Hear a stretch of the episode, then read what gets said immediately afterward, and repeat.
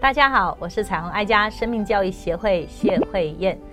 呃，今天要来跟我们聊聊，跟我们分享的是彩虹妈妈王云慧。云慧妈妈你好，慧燕姐好，大家好，我是彩虹妈妈王云慧。现在呢，孩子生的少，我会发现说，有些孩子，有些原本自己该做的事情呢，或者是应该家人共同分担的事情，却是许多现代的父母亲抢着去为孩子去做呢。比如说，像每天孩子应该为自己的书包做整理，但是这个工作却是许多的父母都替孩子代劳了。如果父母亲有这么有空哈，连孩子该做的分内事情你都要代劳，那我这担心了，那孩子该做什么呢？那他的时间岂不是用在玩乐上面或者在发财上面吗？那我们真的以为我们帮助他呃更从容时间，他应该是去阅读吗？想想看，我们小时候为什么我们会那么愿意努力？因为我们看见父母是辛劳的，我们看见父母亲是忙碌的，所以我们就会想到来替父母分担。所以有时候我们就自己看见家里不够干净，或是我们发现妈妈太辛苦，我们就会偷偷把家事给做了。那如果我们希望养成这样贴心的孩子，我们更应该让孩子做他该有的本分。更何况他还没有做到替你分忧解劳的事情呢。所以，亲爱父母，为什么书包是他的，却是要你来帮他整理呢？况且你没有比他更了解老师的要求，明天该带什么样的课本？但是你会说，啊，他会不会漏带了什么？漏带什么是他的责任？既然老师这样要求，就表示在一年级或这个年段里面，他应该有能力去分辨什么事情该带，什么事情不该带。我也曾经看过一个孩子，他生怕漏带了什么，把所有的书包天天背着上学。即便如此，他也去接受了他因为怕忽略或是怕他遗忘而该有的责任心。这不是一件很好的事吗？西方教育有一句谚语说：“教育就是为了让他能够离开。”哇，这个问题好严重，对不对？因为对东方的父母来讲，绝对不能离开，因为离开就代表他不是我的孩子，或是我们永远有一个隐形的期待，好像他永远都是我的孩子，即便他已经长大成人，他仍然是我的孩子。我觉得在心理上我们是，但是在关系上面我们必须独立。在西方的教育系统里面，就是非常清楚，在孩子很小的时候，就是让他知道你是你。妈妈是妈妈，你永远要做你本分的事情，因为有一天你即将要承担更大的责任。所以教育是为了让他能够安全的离开、独立的离开、快乐的离开。那样离开就是让孩子快乐迎接他的未来。在十八岁的时候，你送他上大学，你是不是很安心？他快乐的迎向他人生的下一个挑战，还是？你频频的要去拉扯你们的关系，生怕孩子不会什么，或生怕孩子做错什么决定。如果你的担心在十八年后要发生，能不能在他一岁的时候就开始建构他有一天要离开你的能力？所以，与其这样，父母亲该懂得做一个界限的区隔，好让他负他的责任，而你做一个快乐的父母。没有错。孩子需要学习独立与长大，该放手的时候就应该放手。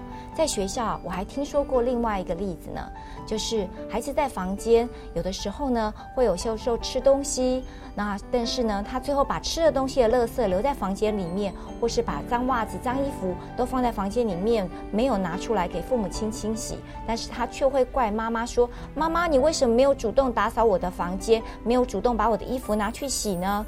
我觉得这样的情况，这样听起来，我们的孩子真的蛮缺乏感谢，还有感激父母的这份心。因为父母亲从他很小的时候，永远都处理他应该承担的后果，比如说东西吃完了没有收拾。哎，一下回来的时候，竟然都干净了，都整齐了。原来只要我做了任何事情，我仍然可以很轻松得到原来舒适的环境。所以孩子的经验值告诉他，他不用努力的，他可以任意的挥洒，任意的浪掷，然后呢，就会有人把它恢复原状。而且他找东西的时候，只要开口叫妈妈，东西就会出现。这是我们造成的。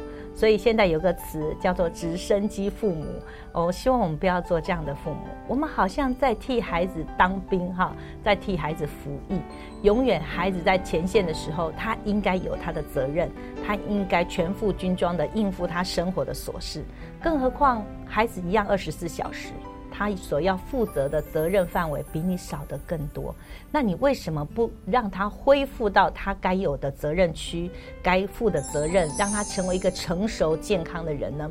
因为呢，你替他做太多的事情，好像一个直升机盘旋在孩子的头顶上，随时孩子一喊，甚至孩子还没有喊呢，父母亲就迫降了，就立刻要供应他所有的物资，甚至呢可以回应他需要的帮忙。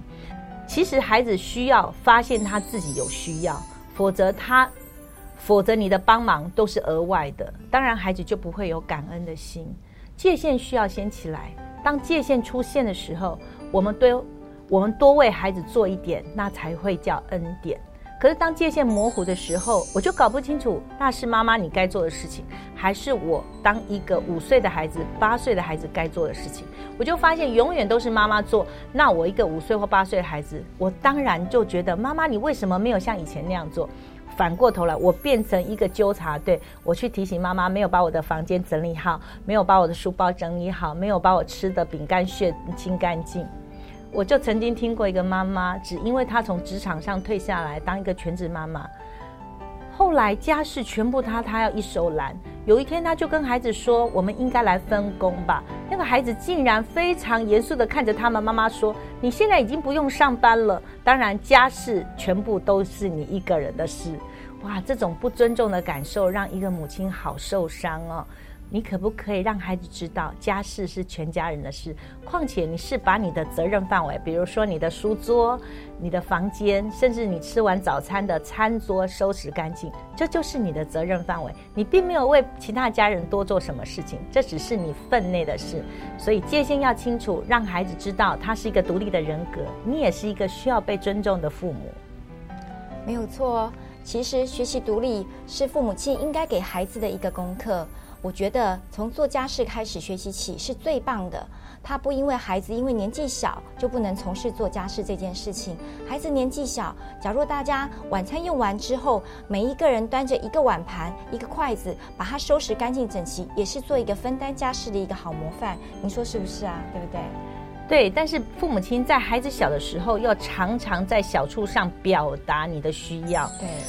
你可以跟孩子说，当你把碗盘拿到洗水槽的时候，对一个妈妈来讲就轻松很多。我真的好感激你哦，绝对不要用控诉的方式说：“嗨呀，这个太阳打从西边出来了哈，今天你终于会把碗盘拿过去了哈。”当孩子有一个微小的善行的时候，一定要大大的给予肯定，而且告诉他对你的意义。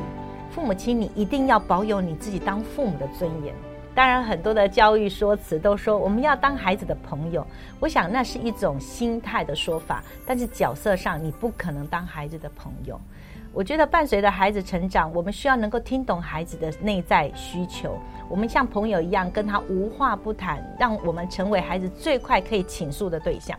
但是你永远是孩子唯一的父母，没有人可以取代。所以父母是什么？父母就有管教的能力。管教的责任，因为全世界没有任何一个人会比你更在乎你的孩子。别人看见你的孩子行为不够好的时候，他们也不会像你这样着急。所以你应该更在意管教在你手上，你需要留意。对他好的事情，你就要明明白白的告诉他，但是不要落入一种争论跟战场上面，好像跟孩子在同一个水平说，你为什么没有做家事？你为什么没有把碗筷放回去？你为什么？为什么？好像你放在一个同样的水平，在做分工，或者在做怎么样那个分配的事情？你应该让孩子感受到你需要帮助，而且当你做了这些贴心的事情，对妈妈的意义。让我觉得我是一个多么被你爱、多么被你在乎的妈妈。我多么乐意成为一个更愿意做更好吃的菜，让你更开心的吃晚饭。好，我想让孩子知道他的微小善行可以带来极大的好处。所以第一个要有界限，再来你一定要在纠正他的行为里面，不要带着损伤孩子的尊严，孩子才会产生对父母亲的感恩跟感激之情。在我们表达跟孩子的爱的关系上，也不要做邀功。这种不恰当的表达，让孩子感觉到有根刺。你每次在跟我表达你的感激的时候，好像好像话中有话，好像就在表达你的委屈，或者你在表达说，哇，你做的工作有多辛苦，你做的家事有多累，或者是指桑骂槐，说别人家的孩子就很体贴，你看你现在才懂这么一点事情。我们就是在爱上直接的表达我们的诚实、我们的感受，并且我们的感激。因为孩子需要榜样。如果你需要孩子懂得感恩，我们有没有常常对他说感恩的话？呃，有一个教育专家 Burton White 提到了，最成功的父母是家教严格又疼爱有加。家教严格就是我刚刚提到的要有界限，但是你对他的爱又却那样的澎湃。期望所有的父母，我们一起努力，看重孩子的生命力，让每个家庭婚姻更亲爱，儿童生命更精彩。